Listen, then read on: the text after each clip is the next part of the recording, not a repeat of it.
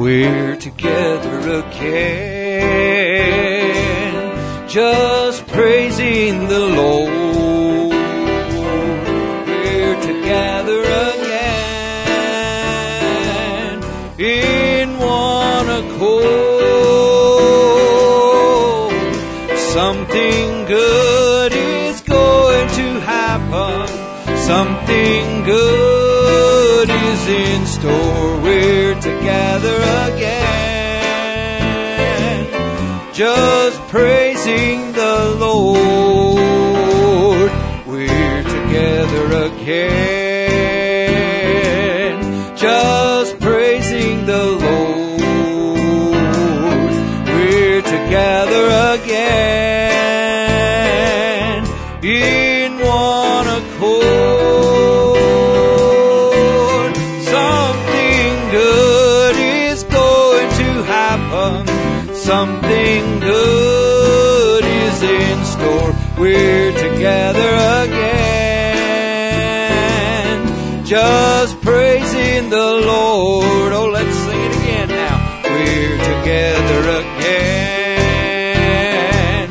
Just praising the Lord. We're together again in one accord. Oh, something good is going to happen. Do you believe that? Something good is in store. We're together again.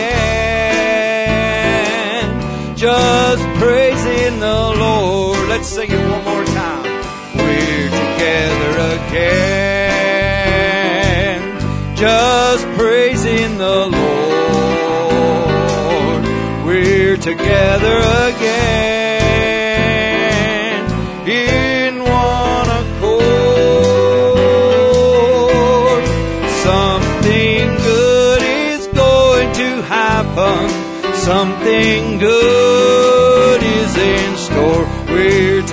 together again, just praising the Lord. Give the Lord a hand clap of praise this morning. How many's glad to be in the house of the Lord? If you're glad to be in the house of the Lord, say, Praise the Lord. Amen. That says something good is going to happen. Something good is in store. It's been little services just like this right here that people have been healed, that their lives have been saved, that bills have been met, that any problems that people have faced, just little services like this, God has moved on the scene in a mighty way. We're no different here this morning. Whatever your need may be, whatever you may be going through, something good is going to happen. Do you believe it? Give him another hand clap of praise. Amen. Amen. I just earlier this week I listened to the news and stuff and people talking about the Hall of Fame and how some of these athletes and things were doing thing that was going to live on in infamy and I thought, yeah, until this whole place burns, then it won't be remembered ever again. But I never shall forget the day that the Lord saved me. That day will live on forever and ever. How many is glad you've been saved? Do you remember when the Lord saved you and took your sins from you? Well, I never shall forget the day when all the burdens of my soul rolled away. It makes me happy, glad and free. I'll sing and shout it for He's everything. Oh, sing that again. Oh, I never shall forget the day when all the burdens of my soul rolled away. It makes me happy, glad and free. I'll sing and shout it for He's everything to me. Long years ago, when out in sin. I had no hope, no peace within, down on my knees in agony. I prayed to Jesus and He glad, oh hallelujah, oh I never shall forget the day when all the burdens of my soul will roll away. It makes me happy, glad and free. I'll sing and shout it for he's everything to me. Now I can feel him by my side. My feeble steps, he comes to guide when trials come. He comforts me. Through faith in him or sin, I have the victory. And I never shall forget the day when all the burdens of my soul rolled away. It makes me happy, glad and free. I'll sing and shout it for he's everything to me. Oh sinner, come to Jesus now at his dear feet. Just humbly bow, confess to him your every sin. He'll save you, cleanse you, give you joy and peace within. Oh, and I never shall forget the day when all the burdens of my soul rolled away. It makes me happy, glad and free. I'll sing and shout it for he's everything to me. Oh, I never shall forget the day when all the burdens of my soul rolled away. It makes me happy, glad and free. I'll sing and shout it for he's everything to me. Would not be denied. No, I would not be denied till Jesus came and made me whole. I would not be denied. Oh, when pangs of death seized on my soul, unto the Lord Jesus came and made me whole. I would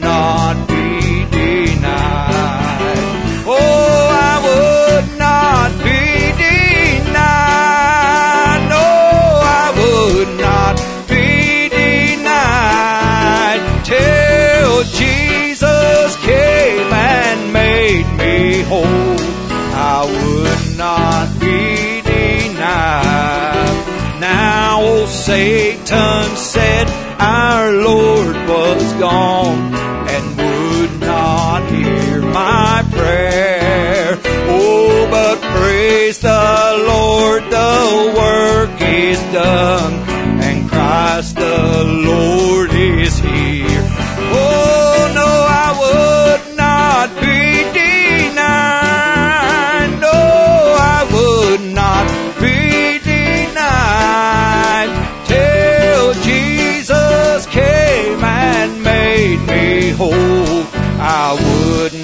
be. Now sing it like this. No, I will not be denied. No, I will not be denied till Jesus comes and makes me whole. I would not be denied. One more time now.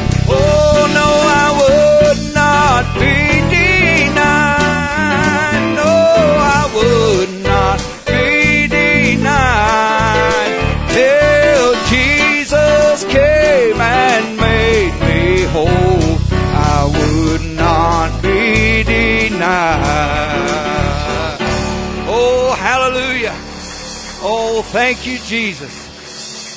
Brother Aaron, why would anybody want to live any other kind of life than what we've got right here? It just makes no sense to me. I have decided to follow Jesus. I have decided to follow Jesus. I have decided to follow Jesus. No turning back. No turning back. The cross before me, the world behind me. The cross before me, the world behind me. The cross before me, the world behind me. No turning back, no turning back. Just take this whole world, but give me Jesus. Oh, take this whole world, but give me Jesus. Just take this whole world, but give me Jesus. I won't turn back, I won't turn back.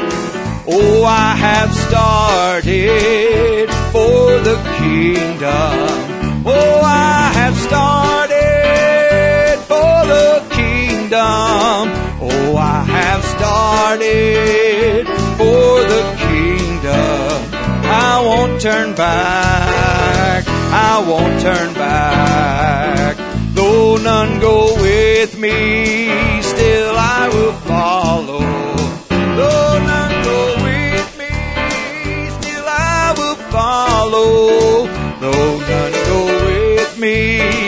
still I will follow. I won't turn back. I won't turn back. Oh, it's a great thing to be a Christian. Oh, it's a great thing to be a Christian. Yes, it's a great thing to be a Christian. I won't turn back. I won't turn back. Oh, I have decided to follow Jesus. I have decided to follow Jesus. And I have decided to follow Jesus. I won't turn back. I won't turn back.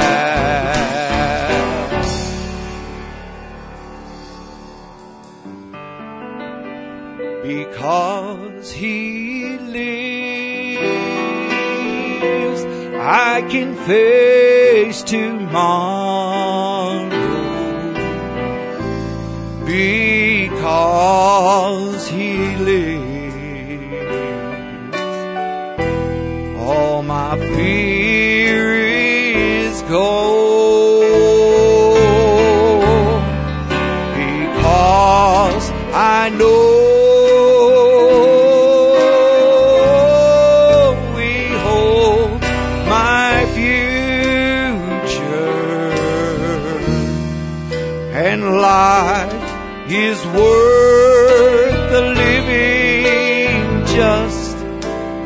because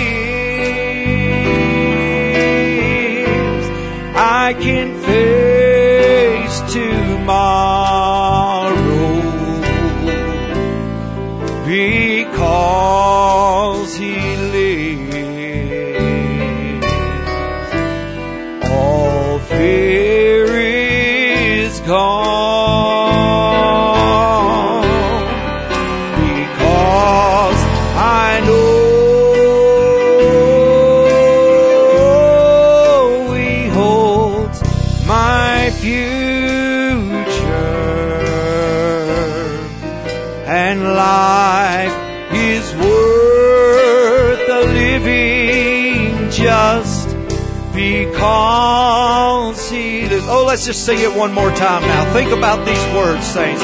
Oh, because he lives, I can face no matter what you're having to face tomorrow. With him, you can face it full on. Oh, because he lives. No fear of sickness, no fear of death. All fear is gone. No fear of dying lost.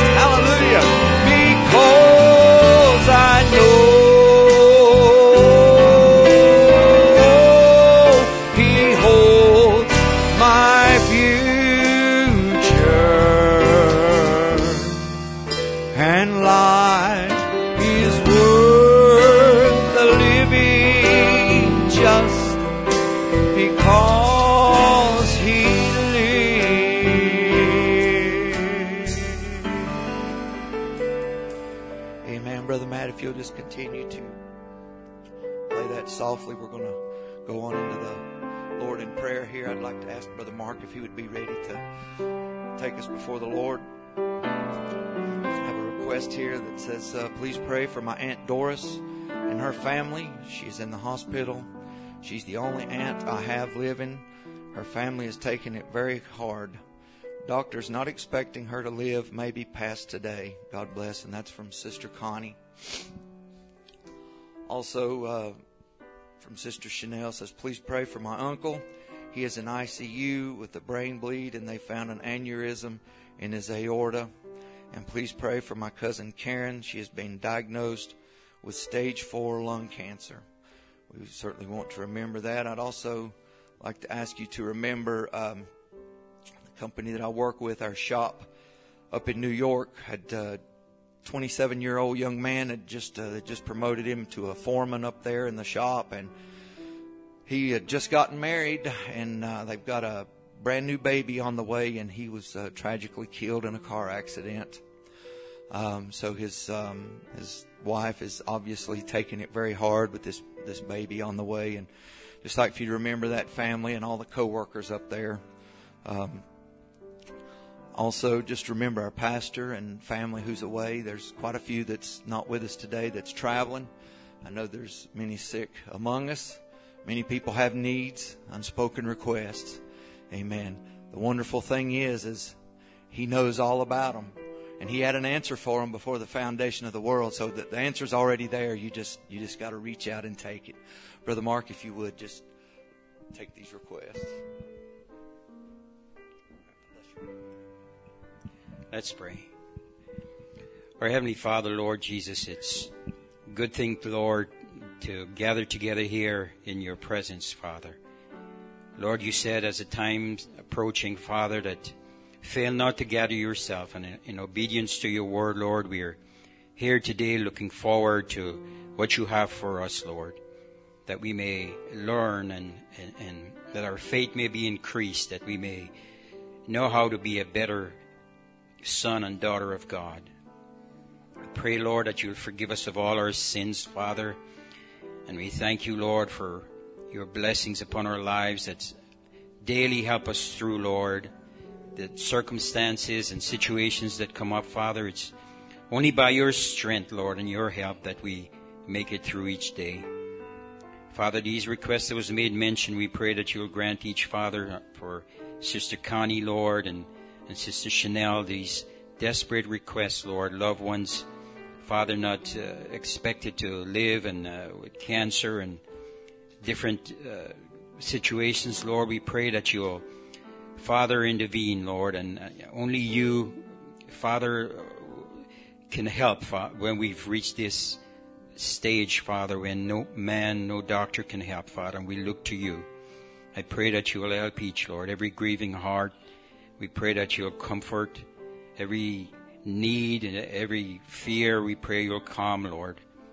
We thank you, Lord, for this great revelation, Lord, of what you've given us in this end time, Lord. Open our eyes to see.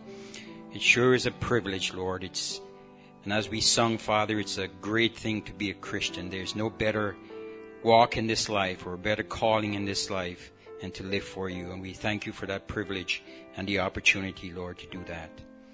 Lord, we look forward to the coming of the word. We pray you bless your servant, Lord, as he delivers his heart, Lord. We pray that you will take these words, may it fall into our heart, Lord, and accomplish great things for the kingdom of God and bring glory and honor to your name.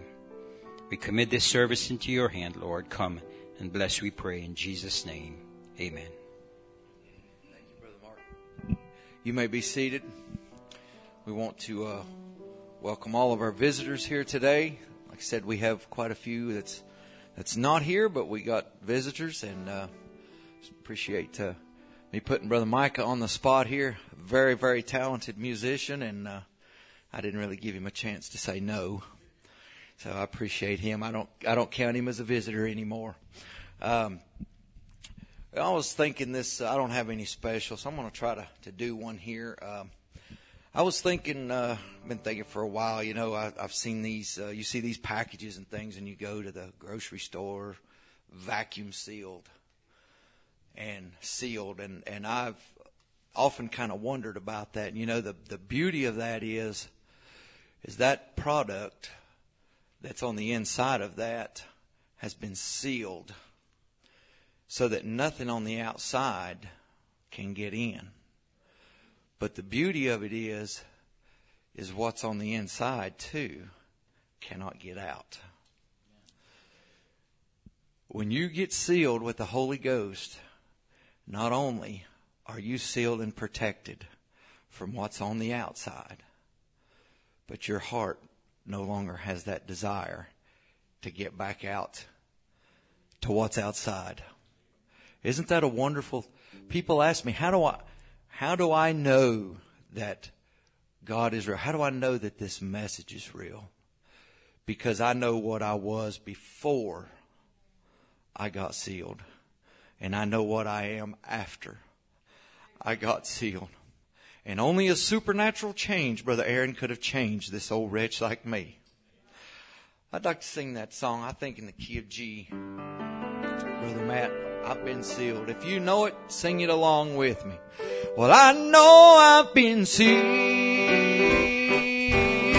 till the day of redemption. How many's been sealed? Jesus will come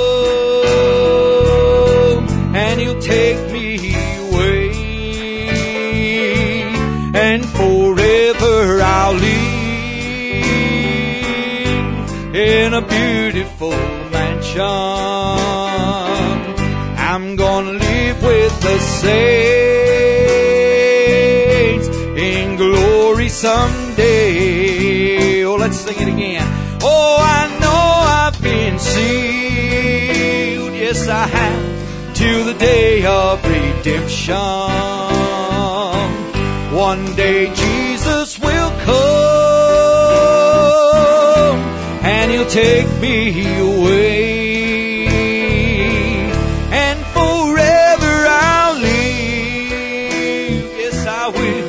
In a beautiful mansion. I'm gonna live with the saints in glory someday. Now, how many was here? My life was all a wreck, and it was burdened with cares. I had no one to oh, my poor soul within. And I was drifting apart. On life's stormy sea.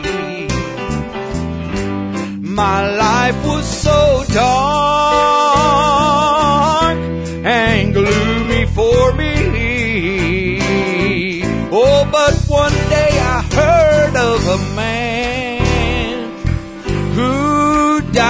died on the cross to save sin sick souls from a world which was lost.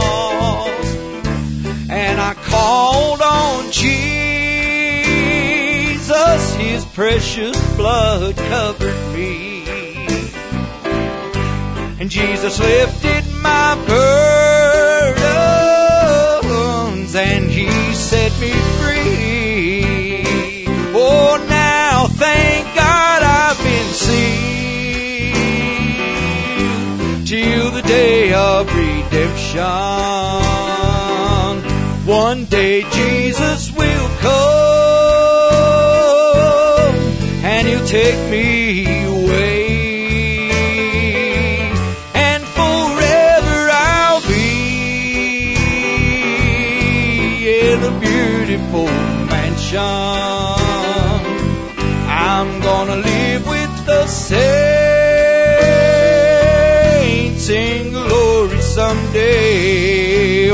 sing now. I thank God I've been sealed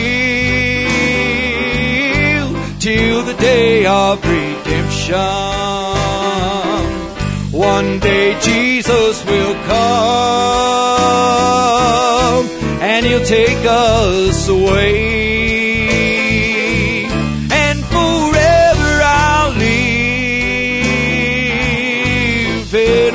beautiful mansion. I'm gonna live with the saints in glory someday. Let's all stand and sing it now. Oh, I thank God I've been sealed, I've been sealed, I've been sealed till the day of redemption. One day Jesus will come and he'll take me away.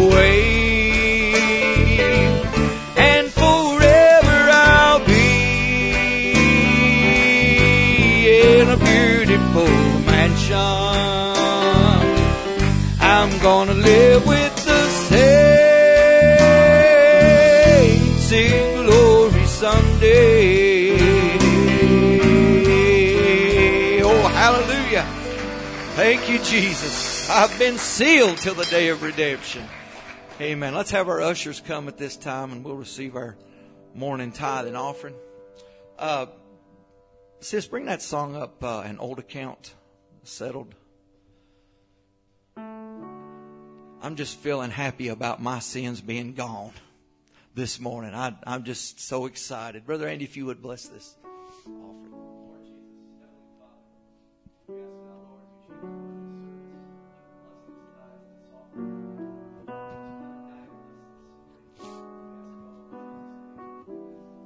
Amen. Before we have Brother uh, Chris come out, let's just sing this song. I just feel like singing this. Give me key G, Brother Matt. There was a time on earth when in the book of heaven an old account was standing for sins yet unforgiven.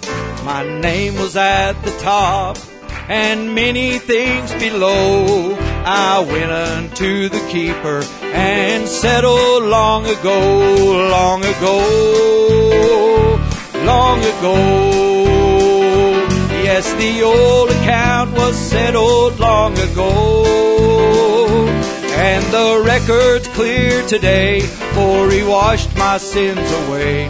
When the old account was settled long ago.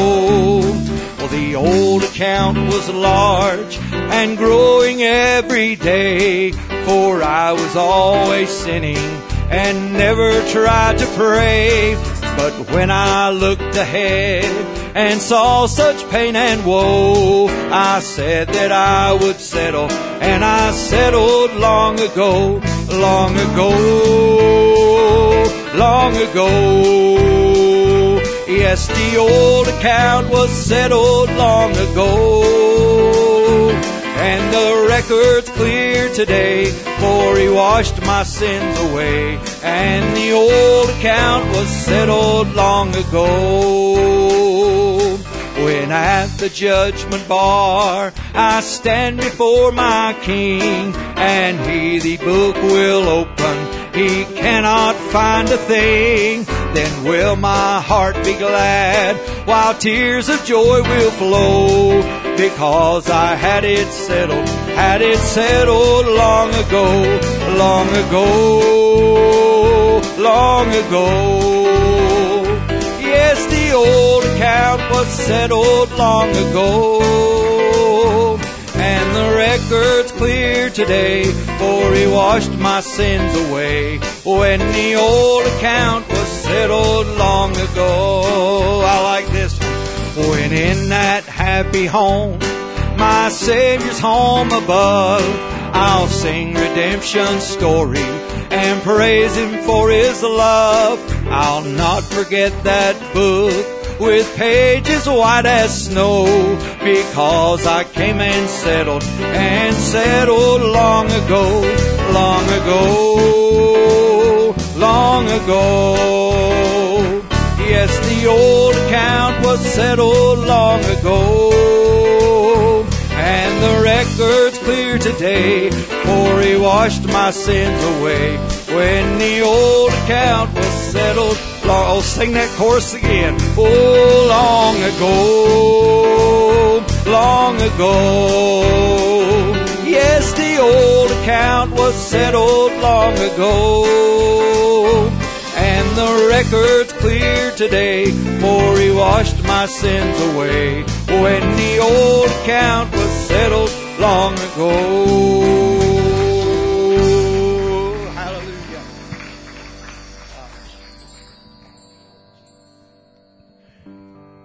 Amen. We're going to have Brother Chris come at this time. I certainly am looking forward to to hearing Brother Chris. I've known him for a pretty good while through Winter Youth Retreat when he was really a youngster, and uh, I've had the. It's been such a blessing seeing the Lord work in these young men's lives and how they move on, and some of them become ministers and just wonderful musicians and youth leaders and incredible husbands and family men and and brother Chris has certainly come come right along and uh, started out originally from Alaska, right? Then moved to uh, Arizona. Was it Arizona? And now he's he went halfway back. He's back in Idaho. So I guess Idaho's the best of both worlds there. But we're certainly thrilled to have him with us here today. And I just encourage you to come, open your hearts, and receive the answer you're looking for. May come from Brother Chris through God today. So um, just lay all your burdens at the cross and receive what the Lord has for you. As Brother Chris comes, let's just sing this. Falling in love with Jesus. Falling in love with Jesus. Falling in love with Jesus was the best thing I've ever, ever done.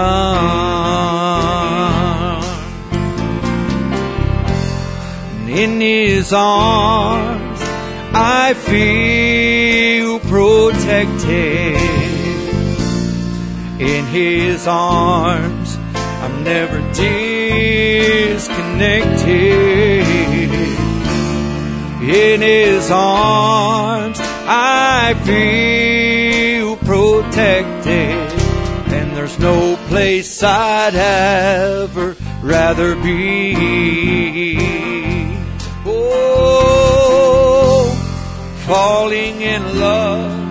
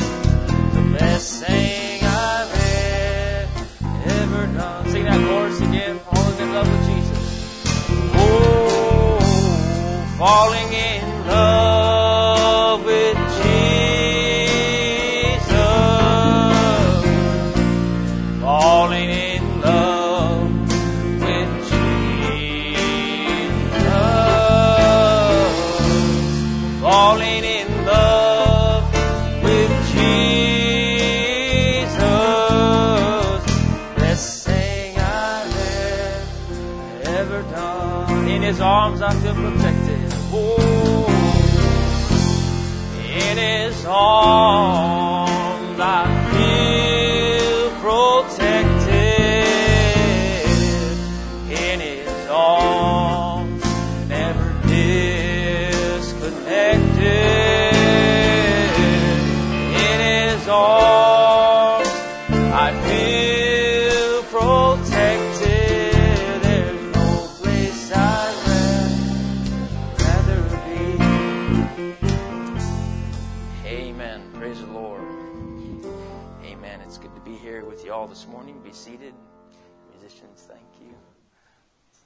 old times with Micah on the bass. Amen. It's really good to be a Christian. I love serving the Lord, and um, I am uh, honored that Brother Barry would have the confidence to have us speak, especially while he is away. but um, there's been a little bit of confusion about where I'm from, apparently. But I think Brother Keith straightened it out. Uh, yeah, I grew up in Alaska.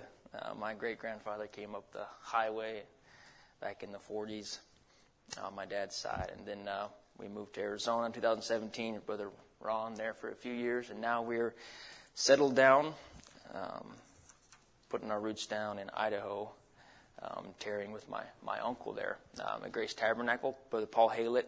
He made sure to ask that I'd send greetings to you all. Um, and, uh, you know, brother, talking to Brother Barry yesterday, he said also to say hello. So uh, send the greetings from there. And um, I've enjoyed myself. I've been, for the past week, the Brother Jeremy and Sister Julia have hosted me, and y'all are, uh, have a wonderful family there here. And, and uh, just got to have lunch with Brother John the other day and just enjoying everyone I've met here so far. It's been, it's been a lot of fun. So if you have your Bibles, we're going to get into the Word this morning. I stole something from Brother Jewel a long time ago. There's two things you can't do with a coat on. That's uh, fight and preach, and today we're doing both. So if you have your Bibles, you want to stand up with me. We're going to turn to Hebrews chapter 11. Very familiar set of scriptures here. Hebrews chapter 11. And we're going to start in verse 32.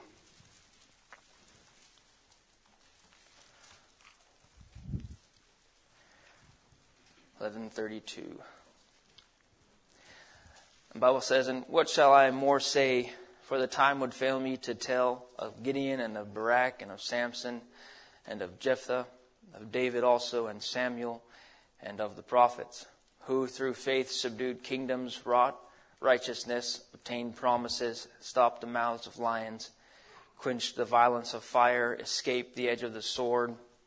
Out of weakness were made strong, waxed valiant in fight, turned to flight the armies of the aliens. Women received their dead raised to life again, and others were tortured, not accepting deliverance, that they might obtain a better resurrection and others had trial of cruel mockings and scourgings, yea, moreover, of bonds and imprisonment. They were stoned, they were sawn asunder, were tempted, were slain with the sword. They wandered about in sheepskins and goatskins, being destitute, afflicted, tormented, of whom the world was not worthy. They wandered in deserts and in mountains and in dens and caves of the earth. And these all, having obtained a good report through faith, received not the promise God having provided some better thing for us, that they without us should not be made perfect. Even let's bow our heads. Heavenly Father, Lord, we are so thankful, Lord Jesus, to be called children of the King.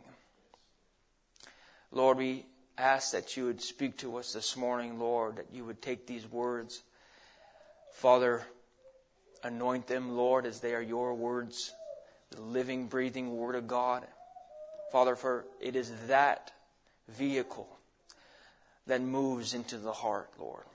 We can hear words and great orators to receive intellectual stimulation, but this morning we want everything down in the heart, Lord. Father, we want you to change us, Lord. We want you to draw us nearer, Father, into your bosom more. Lord, for it is in your arms that we feel protected. God, we, we can wonder sometimes, Lord, how you would see it fit to choose us. But Lord, we are so thankful for your grace, Lord Jesus. We stand here today not of our own doing, Father, but it's your grace. Lord, that you called us before the world was set in order. Father, and we are here today right in our position. And Father, if there be any of your children this morning who are out of their position, may you guide them, Lord, into exactly where you want them to be, Father. Lord, we ask that you would just take this vessel for your glory. Do your bidding this morning. Father, we also take every spirit contrary to the Word of God and bring it underneath the control of the Holy Spirit as the power of you have given us as your children to do so. May you speak to us this morning, we ask. In Jesus' name we pray. Amen. You may be seated this morning. If you have your Bible still open, we're going to read the next three verses of chapter 12. Wherefore, seeing we also are compassed about with so great a cloud of witnesses, let us lay aside every weight and the sin which doth so easily beset us, and let us run with patience the race that is set before us. Looking unto, let us run with patience. Remember that part. Looking unto Jesus, the author and finisher of our faith, who for the joy that was set before him endured the cross, despising the shame, and is set down at the right hand of the throne of God. For consider him that endured such contradiction of sinners against himself, lest ye be wearied and faint in your minds. But my title this morning is Their Finest Hour, and my subtitle is The Joseph Effect. In 1 Corinthians chapter 15, verse 57 to 58, But thanks be to God which giveth us the victory through our Lord Jesus Christ. Therefore, my beloved brethren, be ye steadfast, unmovable, always abounding in the work of the Lord, for as much as ye know that your labor is not in vain in the Lord. Galatians 6 9, and let us not be weary in well doing, for in due season we shall reap if we faint not. You know, we read here in Hebrews 11, and many times when we take Hebrews 11, we talk about the faith. The faith of Noah, the faith of Abraham, the faith of, of everyone in that, in that scripture. And then we, we talk about those who were, were striving and, and, and going through great hardship and being sawn asunder and, and all that, that uh, atrocities that happen and, and, and yet they did not obtain the promise. In other words, today, what you have in the, the open word is the promise they were striving for. And so it is with us our duty, our responsibility to receive that promise in honor of what they went through. Because they, without us, are not made perfect. That's to bring down the, uh, the, the climax of, of the ages. But if you read a little bit further in the next chapter, it says we are compassed about a, with a cloud of witnesses. And, and that we must be patient to run the race. And then if, if we're going to get weary and we're going to feel down, we got to remember what Christ endured. He was, he had to deal with, and if you look up the, the word here, um, contradiction of sinners, that's rebellion or opposition. He had to deal with rebellion of the very people he came to break his body for, rebelled against the word he gave them. And we have a hard time when our family member won't hear us. So he's saying, unless ye be wearied, unless you be faint in your minds or in your spirit or, or in your, your, your conscience, unless you be, get weak, remember what Christ endured. In other words, not like, not to say, not to discredit the hardship you are feeling, but to have the confidence that Christ went through it himself. And I was talking the other day and said, you know, there is nothing you experience in your life, man, woman, child, whatever, that Christ himself did not experience. If there was anything missing, he didn't do his work. But he, we know he did. So anything you go through, you got to think, oh, I, I, I, I, this is a unique situation and, and, and, and, and there, there's no answer. No, there's always an answer. There's always an answer. And something that struck me the other day, I was, I was, uh, as I was thinking about, you know, uh, especially today that we live in, and this is, ties right in with what we're going to be talking about this morning, is, is an endurance, is, is patience to continue to run the race. And, and sometimes in, in following, in following Christ, we don't always understand. But we must always understand to follow. So you begin to question things, don't stop following. Just keep walking on. God will give you the answer. And if He doesn't, God is God and we are not. Because every, answer, every question will be answered, if not here, then in glory. Brother Branham says in An Uncertain Sound, 1961, What if I bought my little boy a bicycle? And this quote might seem out of place right now, but it, you'll get it in a second. Or he, or what, so what if I bought my little boy a bicycle and he throwed it back in my face and say, I don't want that thing? unappreciated? What if you bought your little girl a little doll and she picked it up and throwed it back at you? Ungrateful. See, that's the way we are when we try to live under the privileges that God gave us. Christ died that we might have these privileges. The privilege what? It's a fill in the blank. Whatever it is, you put it in there. You write it in there. Revelation, healing in your body, deliverance, saving of a loved one. You, those are your privileges. It is not, it is not arrogance to say God promised. It is not arrogance to say, no, I don't accept that because God said otherwise. It is standing in humble confidence, knowing who you are. Brother Branham preaches the message perseverance, and he says, and when a man takes a word of God, no matter how little that faith is, I, I said to the church back home the other day, you know, every single one of you, and I say to you this morning, every single one of you has faith. You're here today. You have faith. If you, if you feel like, oh, you, you want to say, uh, Lord, I don't have any faith, give me faith. Instead, recognize the faith that you have, that has been placed within you since before the foundation of the world and say, God, strengthen my faith. Amen. See, Brother Branham says, didn't, say, uh, excuse me, Jesus didn't say, oh, you of no faith. Yeah. He said, oh, you of little faith. In other words, you have faith. They, the disciples had faith to, to put down their career, to lay down their career, and just walk after God, walk after Jesus. A man they didn't actually technically know. And if you look at history, there was a lot of people that came up and said, I am the Messiah. So here's another one. but see, there was something in them that connected with the Spirit of Christ. And they were able to step out in faith. So they had, you have faith. And I think that's a, a, that's a confidence booster. To understand that you have faith. You just sometimes need God to strengthen that faith. And we all know how faith comes by the hearing of the Word of God. So he says when man takes a word of God, no matter how little that faith is, but if it, but if it won't mix with any unbelief, it'll bring him out to the light. Some of us has great faith that'll just perform miracles. Some has faith just to hold on till it happens. But if it's genuine faith, once a hold of it, there's nothing going to shake you from it. It ain't going to mix. You know, I think it's a pit bull. They can lock their jaw if they bite something. They can lock their jaw and they'll die. Latched on. That's the kind of faith. That's the kind of faith you want. And so you latch on to the Word of God and no matter what happens, God loves the impossible. God, you know why He loves the impossible? Because it brings Him even more glory. Even more glory. And don't let the devil take a testimony from you. You know, after it happens and in the moment, wow, my goodness, that was impossible. And then a few weeks and a few months, you think, oh, well, maybe it was this and maybe it was that. Now stop right there. That's the devil trying to undermine the testimony that God's given you. so he says, uh, it ain't going to mix. Then that person is persistent. He has perseverance. No matter how many people says the days of miracles has passed. You know, Brother Branham says that a lot because that was what he was dealing with. People saying, oh, the miracles are past. You know, we've moved on. We're beyond that. We've grown over. Since when have we grown over the Word of God? Come on.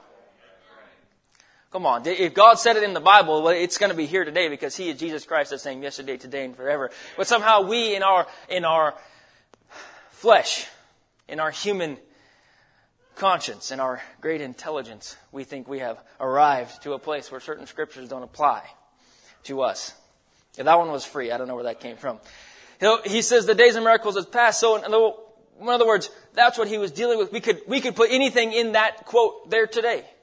Oh, you know, we don't need the prophet. Or we don't need, we don't need all these, these different things. We don't, uh, let's see, healing's past. Supernatural's past. Oh, that was just for Brother Branham's ministry. Well, I have a quote here that's going to dismantle that. Maybe I'll just jump ahead and read it real fast. Well, we'll get to that.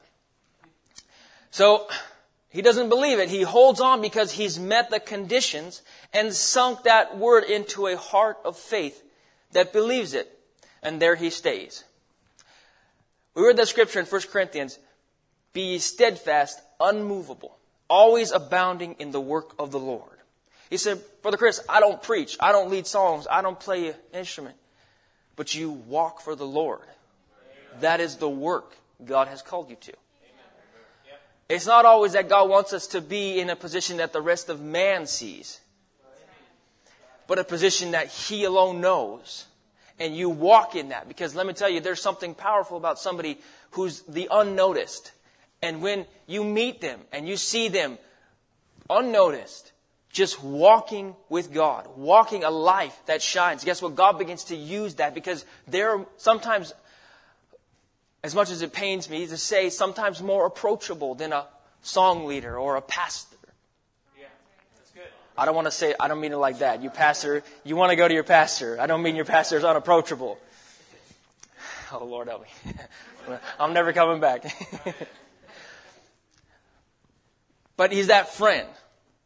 Yeah. Okay, I'm just going to leave that there. You, if I mess that all up, we'll, we'll, it'll get fixed up by God's grace. So stand fast, unmovable, always abounding in the work of the Lord. For as much as you know that your labor is not in vain in the Lord. So your labor, you're coming to church on Sunday, you're coming to church on Wednesday, you're going to the Bible study, you're going to this and, and these things and being a help and being an encouragement is, is something that God has called you to do and that labor is not in vain the Lord has been dealing with my heart on this, and, and, and, to be honest, I'm not exactly sure why just yet. But, but if, a, if a preacher hadn't lived it, he's going to, if he's something that he's ministering on. So, uh, you know, pray for me, because be you weary and well doing. But anyways, um, so, the labor, it, it, your labor is not in vain. We read in Hebrews 12, 3. For consider him that endured such contradiction of sinners. Against himself, lest ye be wearied and faint in your minds. So Christ, consider what he went through when you're feeling weary and you're feeling down. Praise the Lord. When you're feeling it, remember he did too. Find that perseverance. Find that faith where you can anchor your faith into. And you'll find that perseverance. You know, there, there's a man in the Bible, there's only one verse about him in Judges 3.31, and, and he, he's, he's preached a lot. And the scripture goes, And after him was Shamgar, the son of Anath, which slew of the Philistines 600 men with an ox goad, and he also delivered Israel. Now, Brother Branham says in God commissioning Moses, then the first thing you know, God began to move on him, Shamgar. I like that. He began to get angry. The Bible says, be ye angry and sin not. Sometimes you gotta get upset at the devil. How dare you walk on my land? How dare you take from my family? How dare you touch my inheritance? He looked around, he thought, oh my, I'm an Israelite. I'm circumcised, and there's an uncircumcised Philistine coming up there. I'm not a soldier. I ain't got time to go out here and take some lessons and learn how to duel and how to fight. But I tell you, God's my God. So he just reached up there and got an old ox goad. Now, what was the defining moment for Shamgar?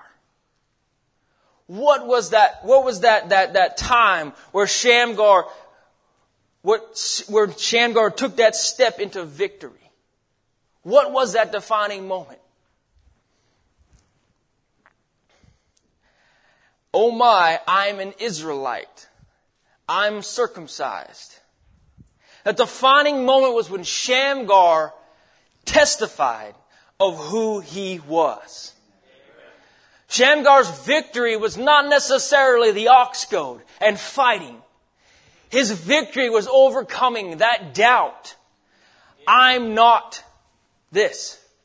I am, are you going to accept the devil's version of you or are you going to accept God's version of you? In that moment, Shamgar's victory was over himself when he realized, I'm a Christian. I'm a son of God. That's the devil. He has no rights. That is where Shamgar's victory started right there. You could just pack up and go home because that was it right there. And many times people live in defeat. People live thinking, oh, I need to be delivered when God has already done it, but they're not willing to accept that they're free.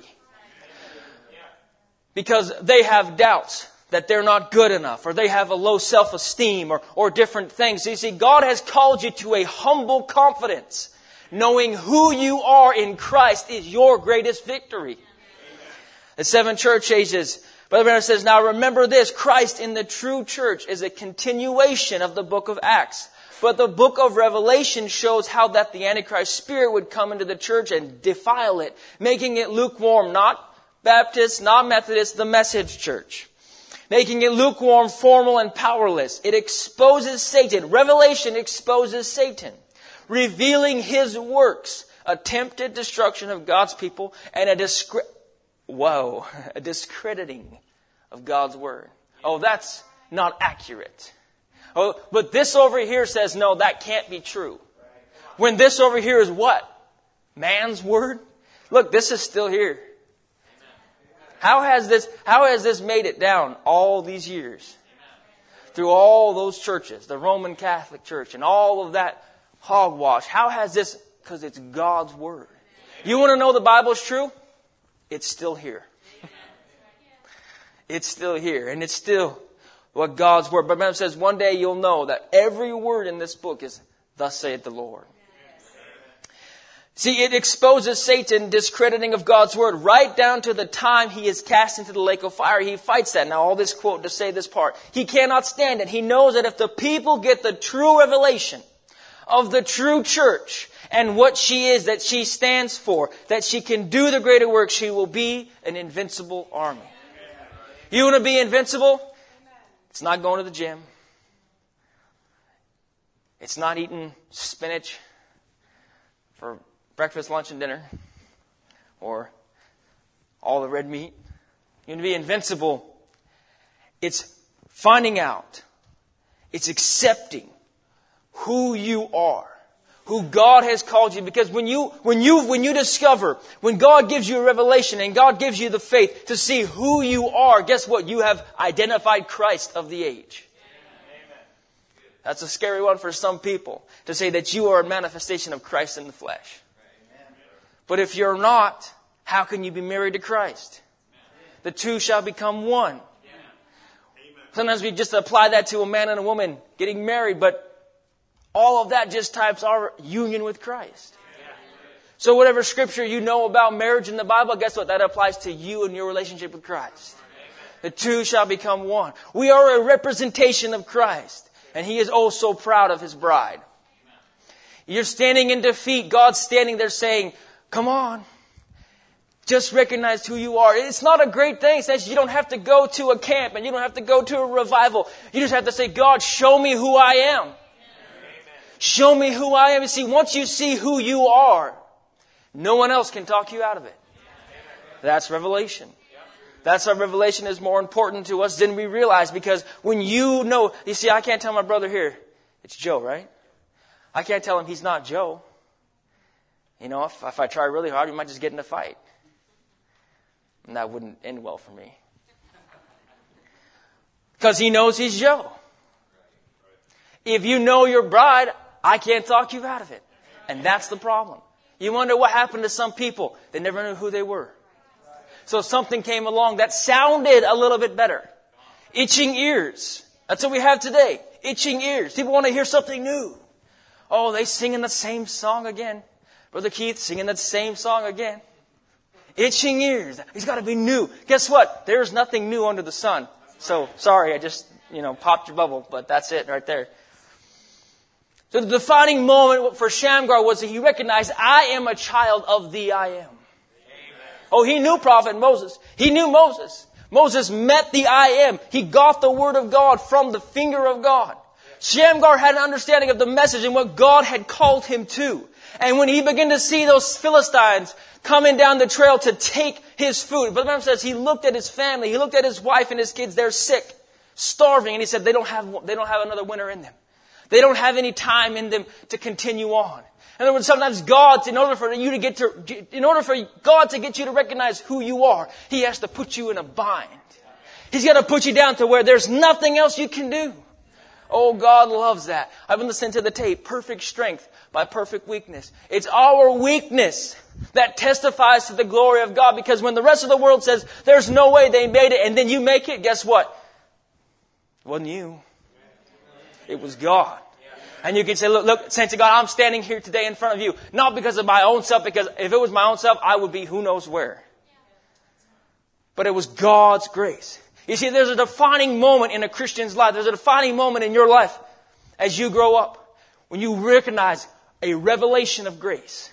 You want to have compassion for other people and you want to enter into prayer and love for other people. You have to catch a revelation of God's grace in your life. Because as soon as you do, and the devil comes around knocking, he says, look, I'm sorry you weren't delivered. You say, I'm sorry, but God's grace that already take, took care of that. You see, you recognize God's grace for your life. There's something that moves within your heart. You're not brokenhearted in a bad way, but your spirit is soft because you realize you are nothing special without God. As soon as the, what, the way we get off the trail, saints of God, the way we get off the path is we begin to think we're something special. I'm up here preaching, but that doesn't make me better than you. It's just what God said to do. It's just the way God did it. Saints of God, we need to learn to trust God more. When He says do it this way, we just need to do it that way and stop questioning it. God said do it, then I'm going to do it. If it sounds crazy, well, just go to the pastor, go to the Bible, go to the message.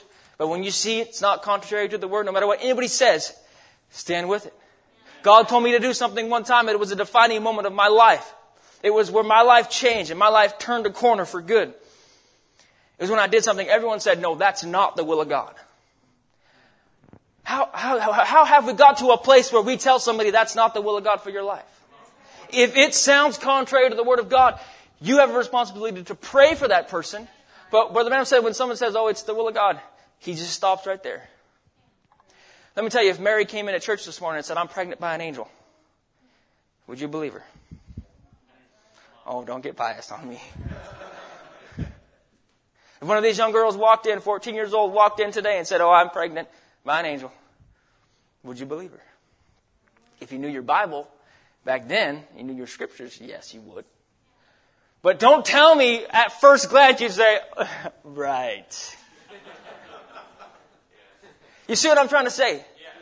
You see what it, that's where we are today. People say, "Oh, pff, I wasn't an angel." Are you kidding me? I'm not going to go there. it was a rocket. Anyways. You see, why is a bully so sh- strong? Because he's a lot bigger. But you find Big Brother the same size as the big bully, he's not so bully anymore. So when the prophet's gone, then they come around. Say, oh. And we're not here to defend that because God will take care of that for us. We just got to follow God's word. So Shamgar realized, I am a child of the I am. He realized he was living underprivileged. Now, Brother Branham uses the word underprivileged, and we understand what his meaning is. His meaning we're living below our privileges. Right? God's given us promises and He said, this is your word, and then you don't accept that, you're living underprivileged. But if you look up the word underprivileged, it actually means needy. You ever found somebody that's needy?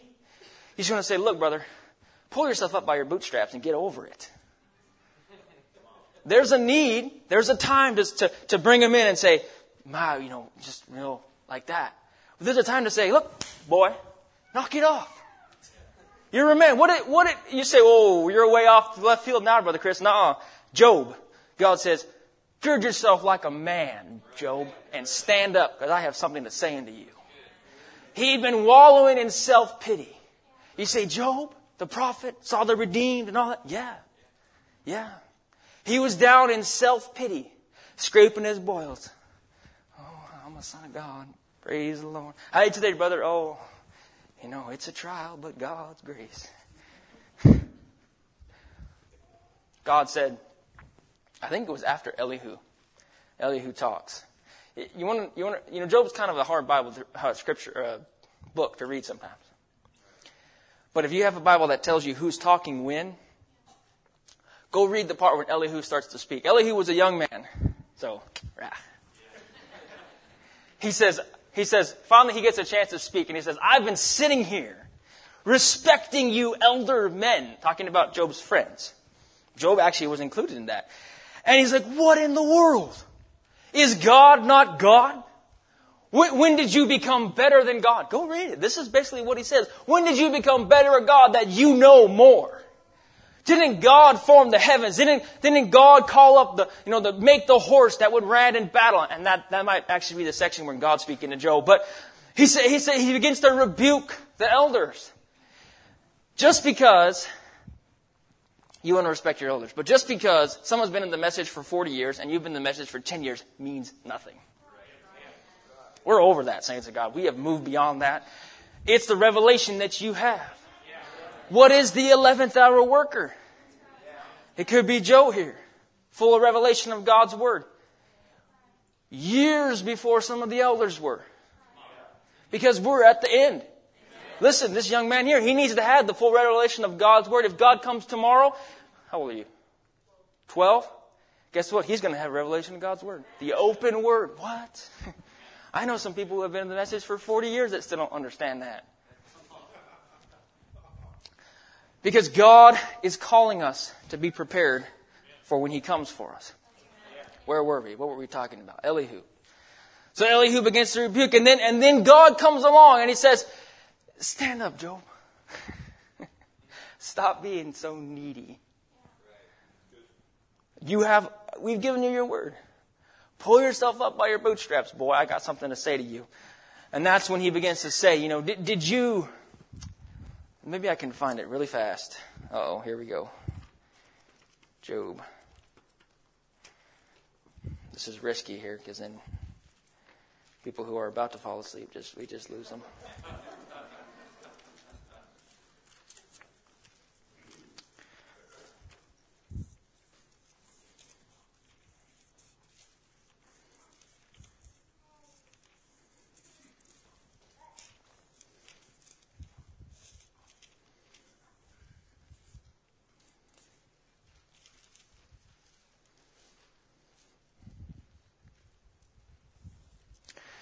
38, chapter 38. Then the Lord answered Job out of the whirlwind and said, Who is this that darkeneth counsel by words without knowledge? Boy, is that today. Gird up now thy loins like a man, for I will demand of thee, and answer thou me. Where wast thou when I laid the foundations of the earth? Declare if thou hast understanding who hath laid the measures thereof, if thou knowest, or who has stretched the line upon it. Come on, Job. If you know it, say it. See what God's doing? He's reminding God, Job who Job is by reminding Job who God is. A little bit farther down the line, it might be in 39. Well,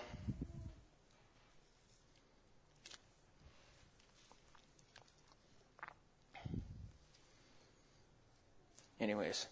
Then answered the Lord unto Job out of the whirlwind and said, Gird up now thy loins like a man, and I will demand of thee, and declare thou unto me. So anyways, then he goes on to say, there's a section in there where he says, Did you create the horse to, to, to stand in battle and, and, and run towards the lance? To the spear and thundering of his hooves. In other words, God has done all of this. And, and I always go back to this, and I feel like a, a broken record, but sometimes we just have to say, God is God and I am not. And we have to just rest. And, and, and, and yes, this has to do with the title. The Joseph effect, if you're wondering, oh, well, Brother Chris left his notes a long time ago. You see, we have to run with patience. In today, right now, guess what, what's going on? It's the carrying on time. It's time for you to just carry on. Oh, what is this going to happen? And look at this over here and all these distractions. It's just time to carry on. You see, it's not the beginning of the race or the ending of the race that matters. It's the part in between. Because you'll never get to the end unless you just carry on. Oh, the beginning of a race is fantastic. Uh, you, you, people charge out of the finish line, uh, off the start gate, and they're running as fast as they can, and then they get around the corner and they all slow down to pace themselves. You see, there is no ending of the race. The ending of the race is our goal. That is, that is the most important thing. I sound like I'm contradicting myself because that came to me. It is the most important thing. That's what we're striving for. But you have to carry on. You can't, if the race is three miles, you can't run 2.99. You will not cross the finish line. He say, Oh my goodness, I ran two miles, 2.99 miles. My goodness. It doesn't matter, even though that last hundredth is just a few feet. Doesn't matter. You did not run three miles. You see, it's carrying on. Like, right now there isn't, you know, when the prophet was here, it was, it was great things were happening. the word opening and the, and the healing ministry and, and all these things. And then, and then Brother Branham passed off the scene and now you have brothers rising up like, our, like your pastor here and, and taking the word and begin to, to, to, to take it apart and God began to reveal the open word and we had the open word and we had the revelation and all these things began to make sense and we began to understand what exactly the prophet was saying and there was great movements and men rose up and all this thing. But now we see man has lifted man up and man is falling and, and there is no big names and, and, and there is none of this stuff happening anymore. Now it's just you and I carrying on. This is the time where it's, it, it, it's time to dig in your, dig in with your heels. Not to be unmovable in the fashion where God would want to move you forward. You see, the Bible says, be steadfast and unmovable. In other words, keep walking the way God has created. Don't just say, well, I have arrived. I shall not be moved. God has more and more and more for you. We're going to be, God is going to be opening himself up to us for eternity. Wrap your mind around that. You know, I one time I had the brilliant idea I was going to walk 50 miles in under 20 hours. It's a challenge out there. I did it in 16 hours and, and two minutes. At the start, cool, exciting, right? But it was the last 10 miles where I had to just be like, I'm walking. Somebody, somebody I was kind of talking to along the way, he's like, just keep walking. And it struck me. I was, I was at, that was at mile 35. I was, I hurt. Go try to do it sometime. well, I couldn't walk when I got done. But at mile 35, I was like, this is, like, I, am losing my mind. I'm just, just walking, you know, walking the white line, the side of the road. And he texts me, he's like, just keep walking. He's not even a believer, but it struck me. Just keep walking. You say, oh, it's hard right now. I, I don't understand. I have good friends that now are in opposition against me. Just keep walking keep carrying on. Now remember our title is Their Finest Hour and the Joseph Effect. Just keep walking on. In Genesis chapter 37, we pick up the story of Joseph.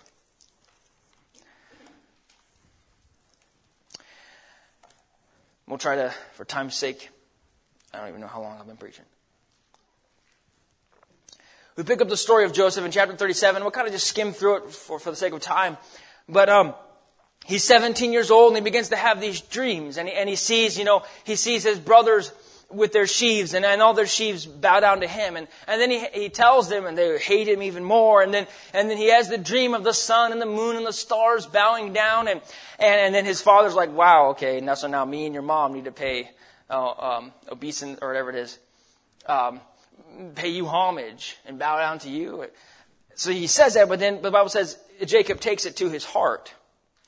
And, and so then Jacob says, you know, go out and, and go look at your brothers, go, go see how they're doing with the flocks and, and go take care of them. Now, I want you to, I want you to key in here. He has these dreams. He has this, this prophecy.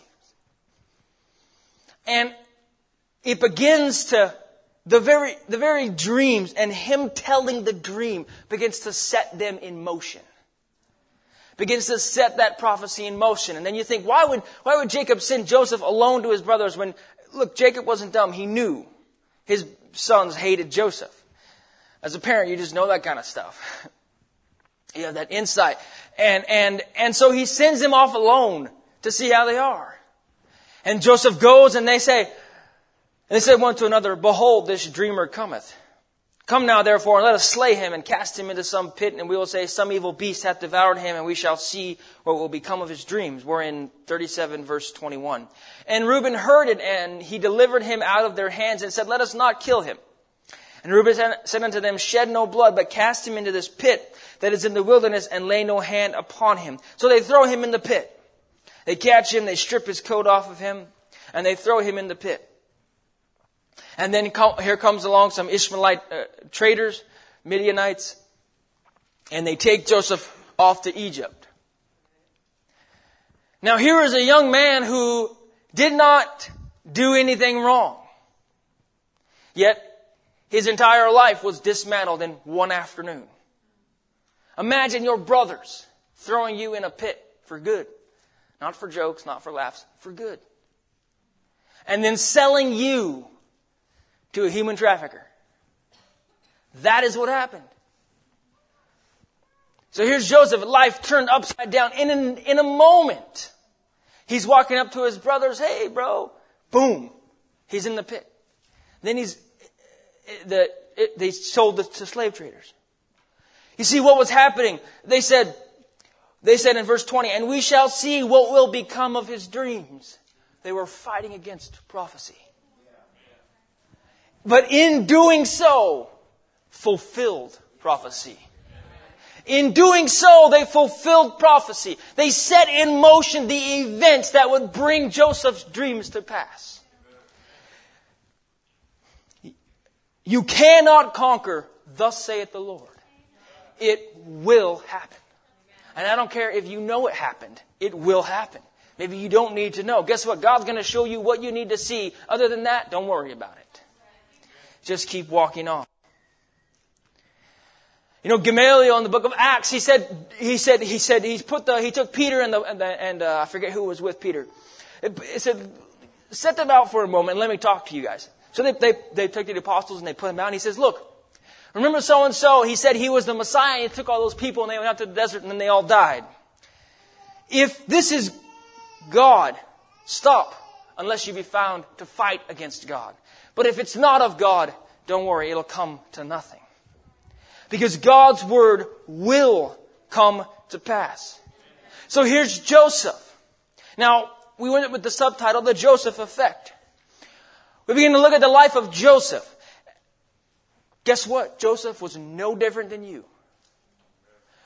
People want to people want to read stories in the Bible of, of people of men, great men like Joseph, and you don't read in there where Joseph was beating against the the side of the cart as he's been dragged across the desert screaming, why?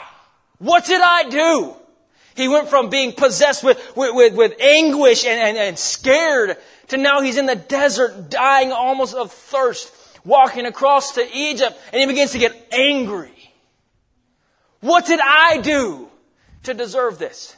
Why is this happening? And I'm going to take the liberty to say he began to remember his dreams.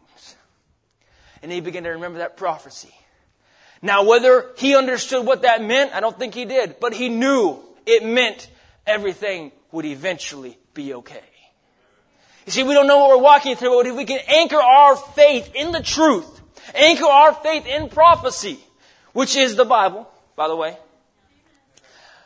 when we walk through the trials and we're angry, we can sin not.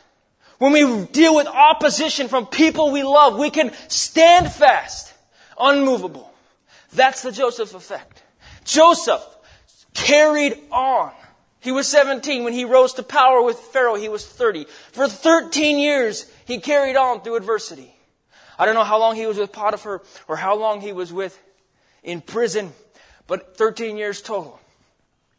He goes through this. Listen, I only been preaching 10 years. I still got three years to go to even match Joseph. And 10 years feels like a long time when you're my age. 13 years of nothing. No fellowship, no church, no sacrificing to the Lord, no family, no love, no love. He had to find contact. He had to make contact with God to get the love he needed.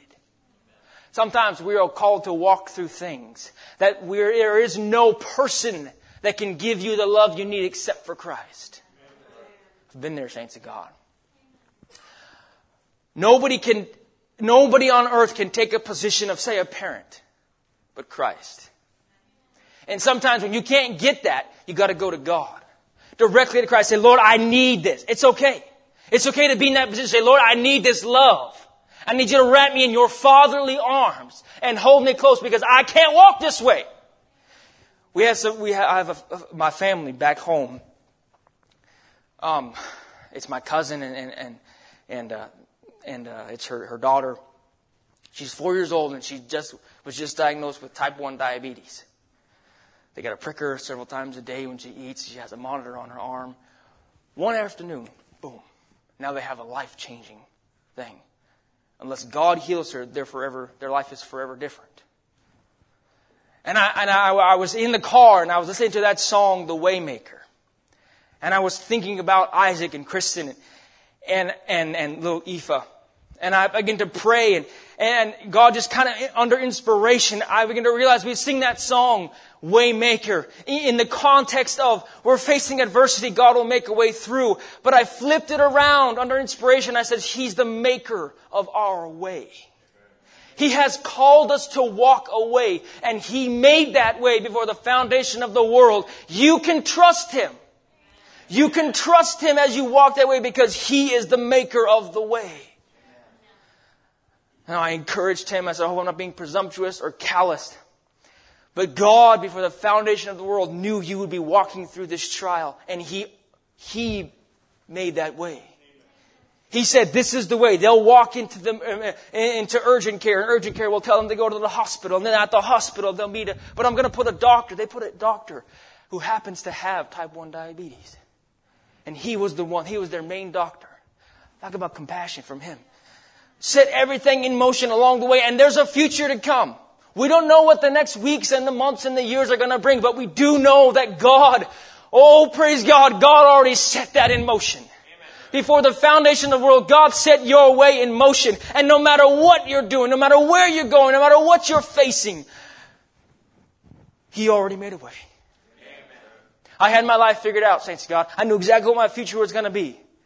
And then God came around and says, turn it upside down with a single scripture.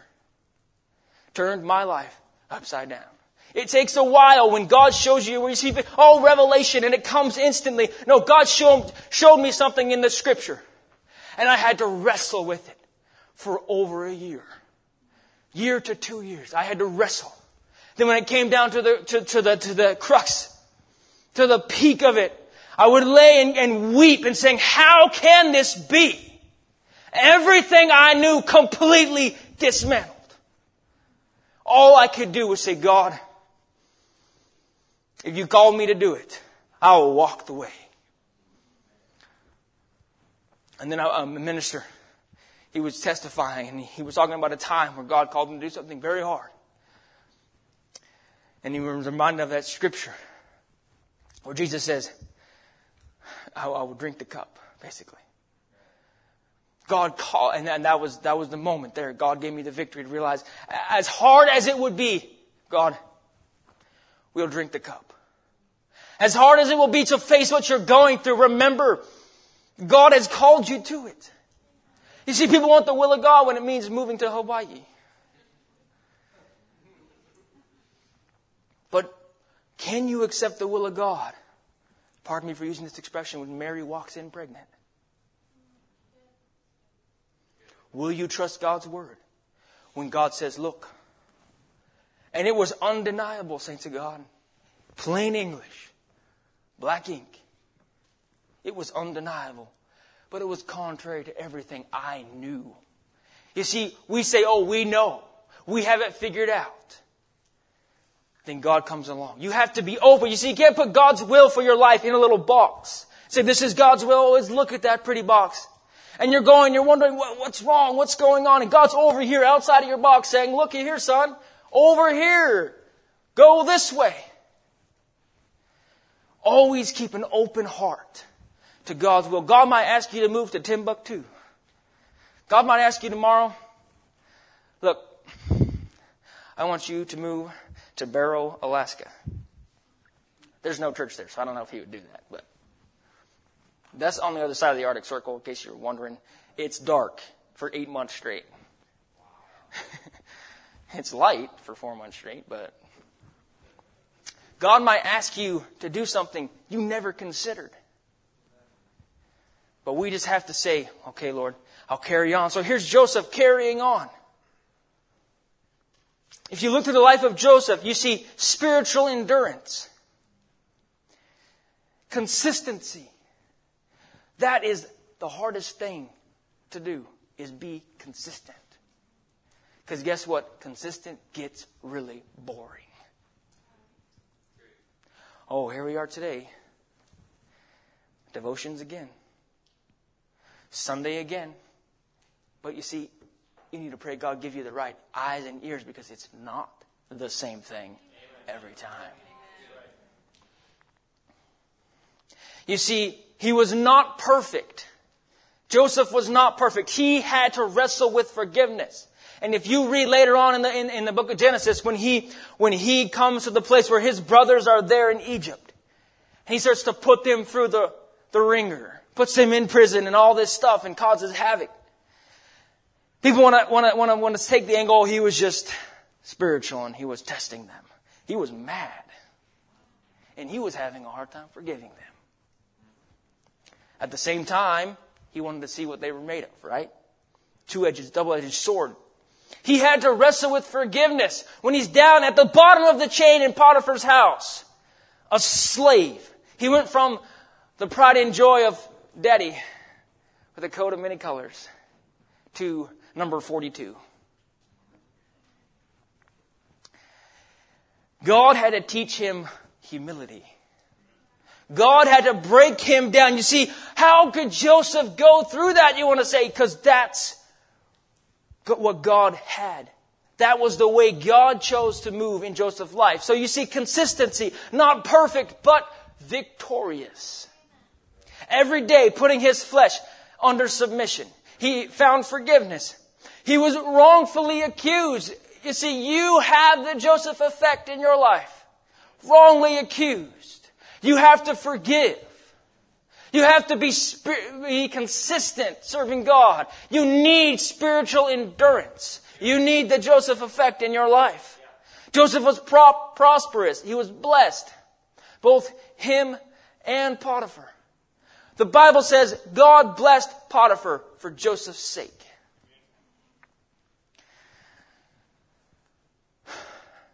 So Joseph, you know, then next thing you know, Joseph's wrongfully accused of doing something that Joseph, as a righteous man, stood, stood very strongly against. She said, he raped me, basically. Tried to rape me. Can you imagine being a righteous, godly man and you're being accused of that? Then you gotta wrestle with your own self. Wrongfully accused. Thrown in prison. Everything he worked for, he made Potiphar who Potiphar was, if you will. And now he just off to prison. In prison, wrestling with, with his, his anguish. And Lord, I thought I had arrived.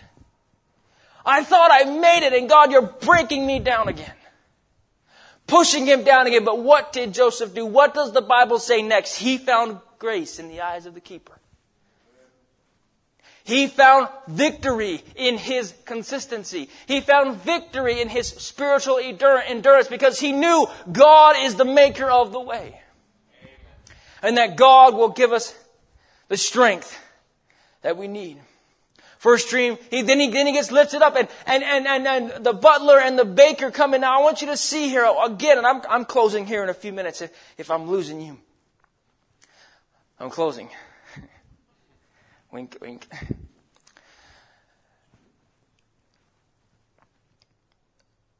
Here he is. He gets wrongfully accused and thrown in prison. Goes from high back down to low.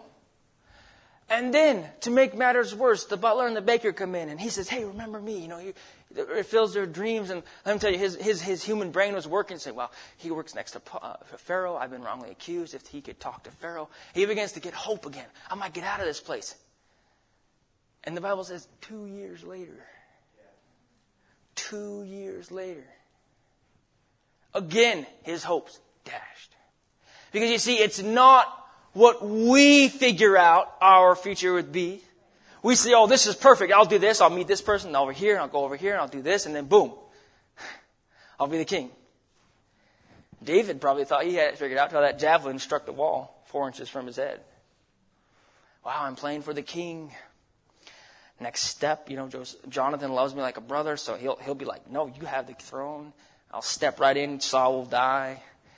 Saul will pass on the kingdom to me. I'll go from the harp player. It'll be a great story. I'll go from the harp player to the king.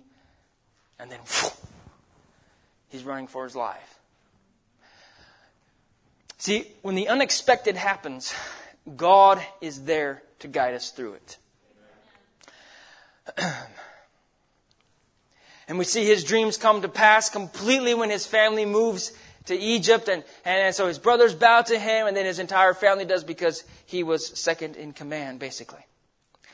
And, and, this is the quote I was going to mention earlier, the Patmos vision. He says, Not long ago a man said to me that the Roman Catholic Church had to be the true church, as it had been true to what it believed over all the years, and kept on growing and not changing.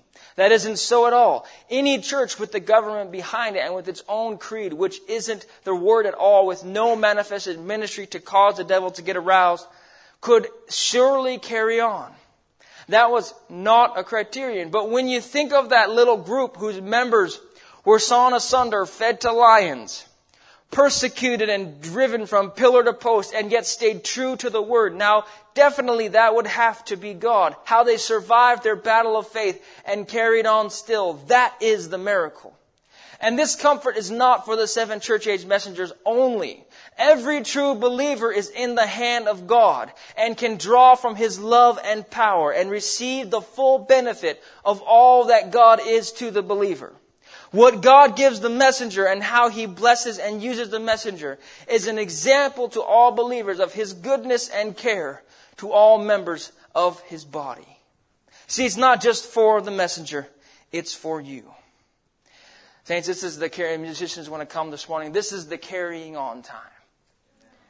We're called to just keep walking on. Nothing big per se is happening, but the big thing that's happening right now is your ability to persevere. This is where God's going to put his bride through the test to see, to show the world she will keep carrying on. There isn't any more big new thing. It's the Word of God. It's revival for you personally. You have to find that position. You have to find that encouragement. It's you and God. Because guess what? You have been married to Christ. It's just you and Him.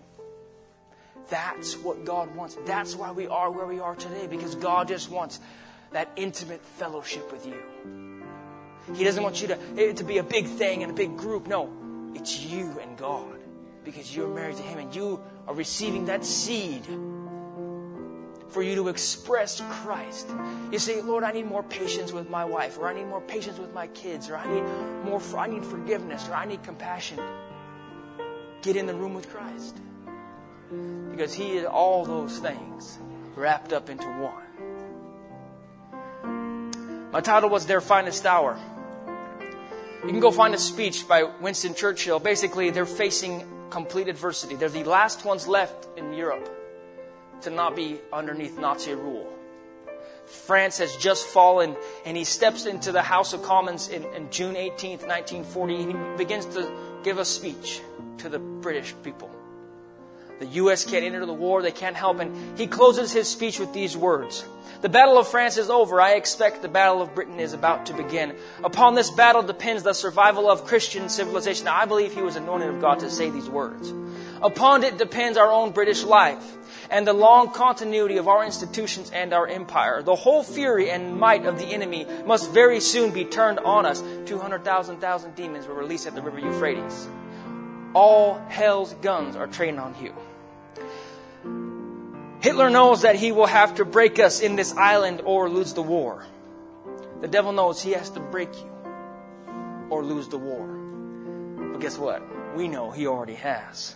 If we can stand up to him, all Europe may be free and the life of the world may move forward into broad, sunlit uplands. But if we fail, then the whole world, including the United States, including all that we have known and care for, will in, sink into the abyss of a new dark age, made more sinister and perhaps more protracted by the lights of perverted science. You see how perfectly this parallels our walk today.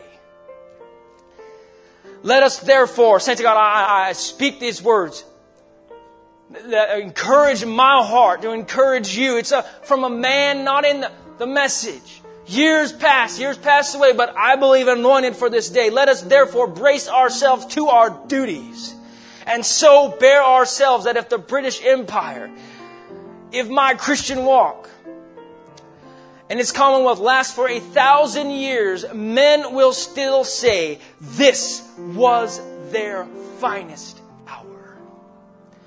Today, this is your finest hour.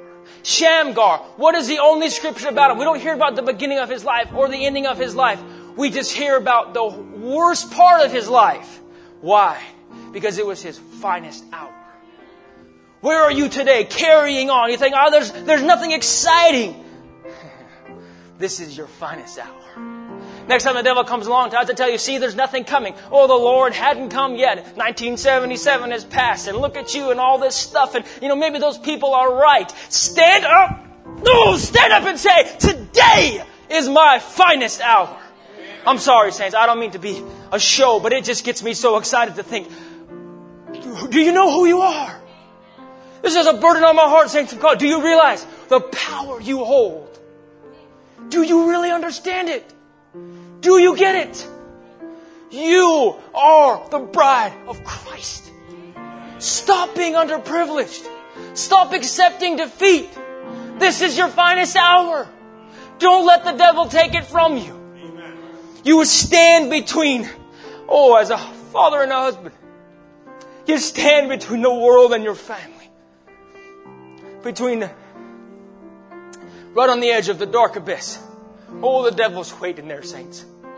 My kids are still young, but it's the day we live in. It doesn't matter how young they are. The devil's waiting there to grab them. The devil's waiting you to make you as a husband and a father stumble to a place you can't get back up. But you say, God, I need your grace in this hour. You see, why is it your finest hour? Because it's your weakest. That was Britain's, Britain's weakest hour, but it was their finest. They had nothing to do. They were taking up pitchforks to fight. They didn't have enough guns, enough armor. But it was their finest hour. Let's bow our heads. Heavenly Father, Lord Jesus, not forgive me, Lord, I don't mean to get emotion just to work the people up, but God, how this speaks to me. Or the times I've walked through, Lord, broken, empty, but God, as time goes on, I look back and see that was my finest hour, Lord. I pray for your people here this morning, Lord. It wouldn't just be another Sunday with another visiting preacher who's getting excited. God, it would be your word that would touch our hearts. What are we, Lord? What are we without you? With our brother Keith talk about the sealed package. Oh God, that just spoke to my heart to know that what you've sealed within us can't get out. No matter what we face, no matter how hard they try to rip the package open, they can't do it because you've sealed it. Oh God, I ask, Lord Jesus, those today that are standing on the edge, considering a jump into the dark abyss, whether it be a spirit of suicide or a spirit of spiritual suicide, Lord, I pray you come and pull them from the edge, Lord Jesus. Lord, that they would find new life within you, Lord Jesus. Father, your heart is yearning and you desire a relationship with us because we are your lovely lady. But we get down in our flesh and we become underprivileged and we throw that back in your face. Forgive us, Lord. Forgive us, Father. Oh, Lord, I feel such a stirring this morning, Lord. What would you have to do? What would you have to say, Lord? Help us to be open to you, Lord Jesus. Softly now, can we sing that song, Come Away, My Love? If y'all know that one. Come away, my come away, my love. I have waited for this day, and I could give you. Eternity awaits us Come away,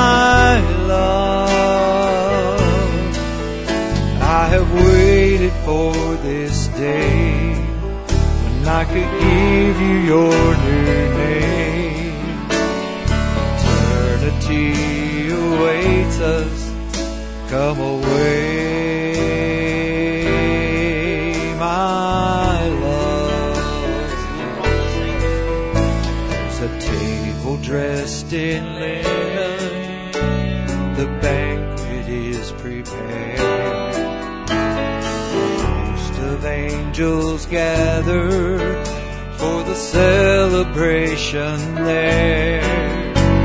The bride is almost ready in spotless white array. A hush falls over heaven as the groom begins to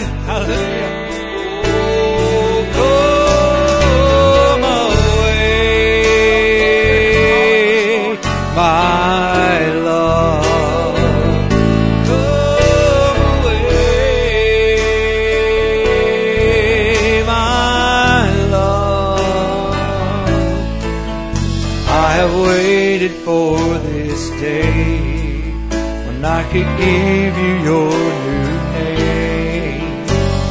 Eternity awaits us. Come away, my love. I have loved you from creation long before you came to be. I carried that love with me all the way to Calvary. Though it wasn't over when they laid me in the tomb. I proved my love would never die when I rose again for you.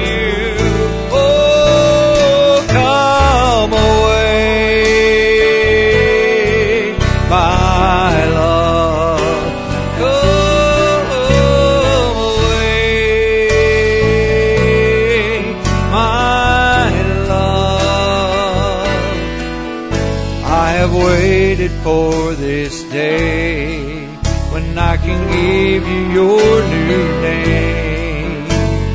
Eternity awaits us. Come away,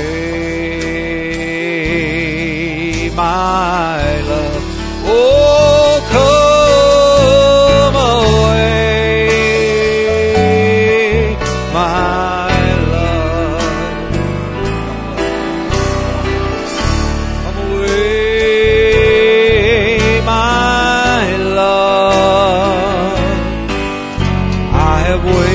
For this day when I can give you your new name. Eternity awaits us. Come away, my love. Let's sing this verse here. I have loved you from creation long before you came to be. Carried that love with me all the way to Calvary.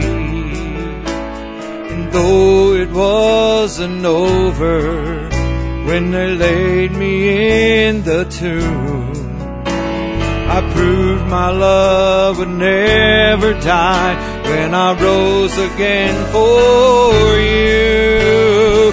Come away,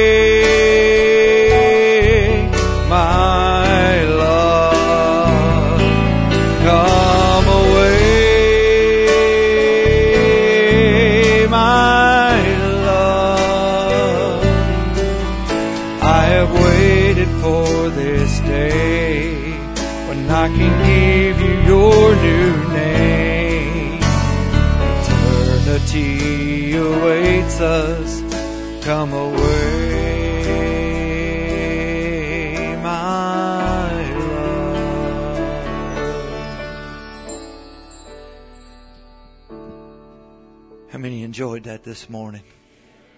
I truly believe with everything in me, saints, that He is getting us ready because it is getting so close. I couldn't help but sit there and think yesterday evening I heard a couple things on the news that um, I think one of them was in, in New Jersey. Um, a mother had had to go to court because they had suspended her middle school, middle school, we're talking middle school here, son, because he used the wrong pronoun with another student. And then in another state, a mother had gone before the school board because she was greatly upset about the curriculum that was being taught in this, this high school class. I think her daughter was 15. I can't remember exactly where this state was, but the school board had her taken and, and physically removed from the meeting because she was reading directly from the curriculum that was being taught, and they removed her because they said the language was too vulgar for the meeting. It was okay in the classroom to teach the kids, but it was too vulgar in a room full of adults. Where have we come to, saints? We are so blessed that God has sealed us and that God oh I just I just thank him so much. I just love him so much. I this world has become so repulsive. There, there's nothing to get excited about down here anymore. And as he said, we're in that delay that we're, we've had the exciting start and we're looking forward to that exciting finish. But we have to keep pressing on. Amen. I, Brother Chris, I just really, really enjoyed that. That was, amen. God help us. God help us. Let's sing that uh, just before we dismiss that uh, pressing on. Key of I believe. I'm gonna keep pressing on. Oh, I'm gonna keep pressing on. I'm gonna keep pressing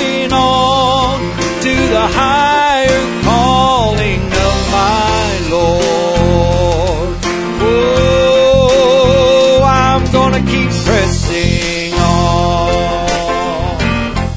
Oh, I'm gonna keep pressing on. I'm gonna keep pressing on to the higher calling of my Lord. Oh, now Satan tries to stop me, turn me aside. There's no need for you to go on. Why do you even try? Even if there was a rapture, you'd never make it in. Oh, but I just say, Satan, that only proves you're a liar again. I'm gonna keep pressing on, on and on and on. I'm gonna keep pressing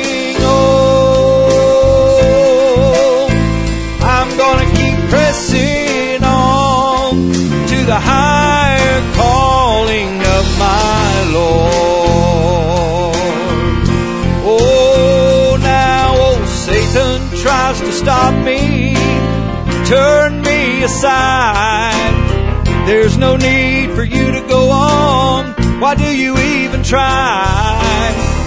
Even if there was a rapture, you'd never make it in. But I just say, Satan, that only proves you're a liar again. I'm gonna keep pressing on.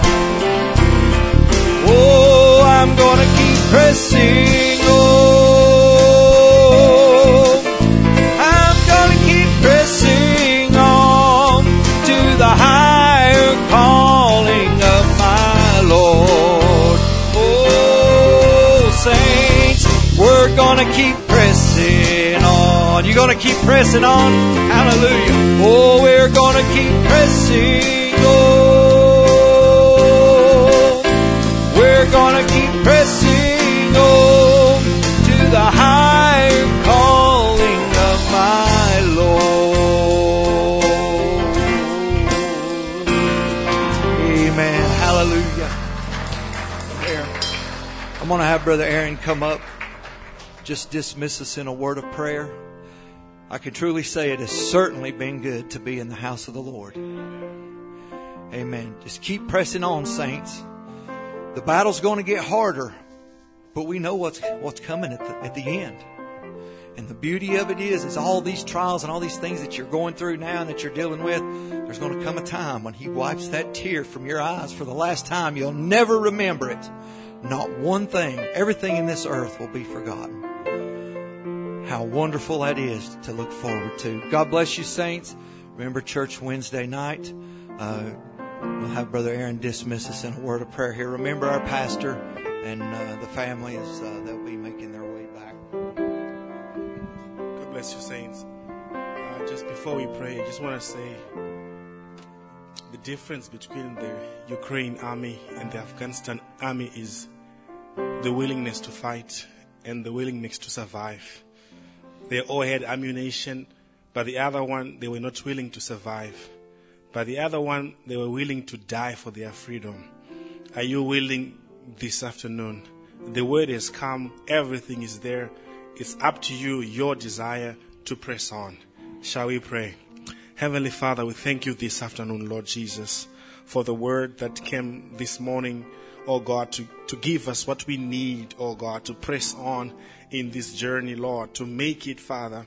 For we know, oh God, that we have not come this way before, but we follow that pillar of fire. When it moves, we move. When it stops, we stop. And Lord, we saw it moving this morning, oh God, encouraging us, telling us, oh God, to keep pressing on, to keep going, like Enoch of old, who kept walking, walking, walking, until in a moment, in the twinkle of an eye, he was changed. Father, we know that one of these days, in a moment, in the twinkle of an eye, we shall be changed. I pray that you will give us, oh God, the power, oh God, and the, and the will, Father, to fight and to overcome as we go through the week, oh Father. We want to take each step with you, oh Lord. One singer said, I can't even walk without you holding my hand. I pray that you bless our week, oh God. Bless those that are traveling. Bless those that are traveling back, oh God. I pray that you may be with us. May your presence and may your anointing be with us, Father, as we go, oh God, out there where we are in the heat of the battle. We know that because you live, we shall live also. Because you overcome, we shall overcome also. We thank you. We give you praise. Bless the congregation. We commit ourselves into your hands. In Jesus Christ's name we pray. Amen. God bless you, saints. We're just going to sing this as you go. Through it all, through it all, I've learned Jesus. I've learned to trust in God.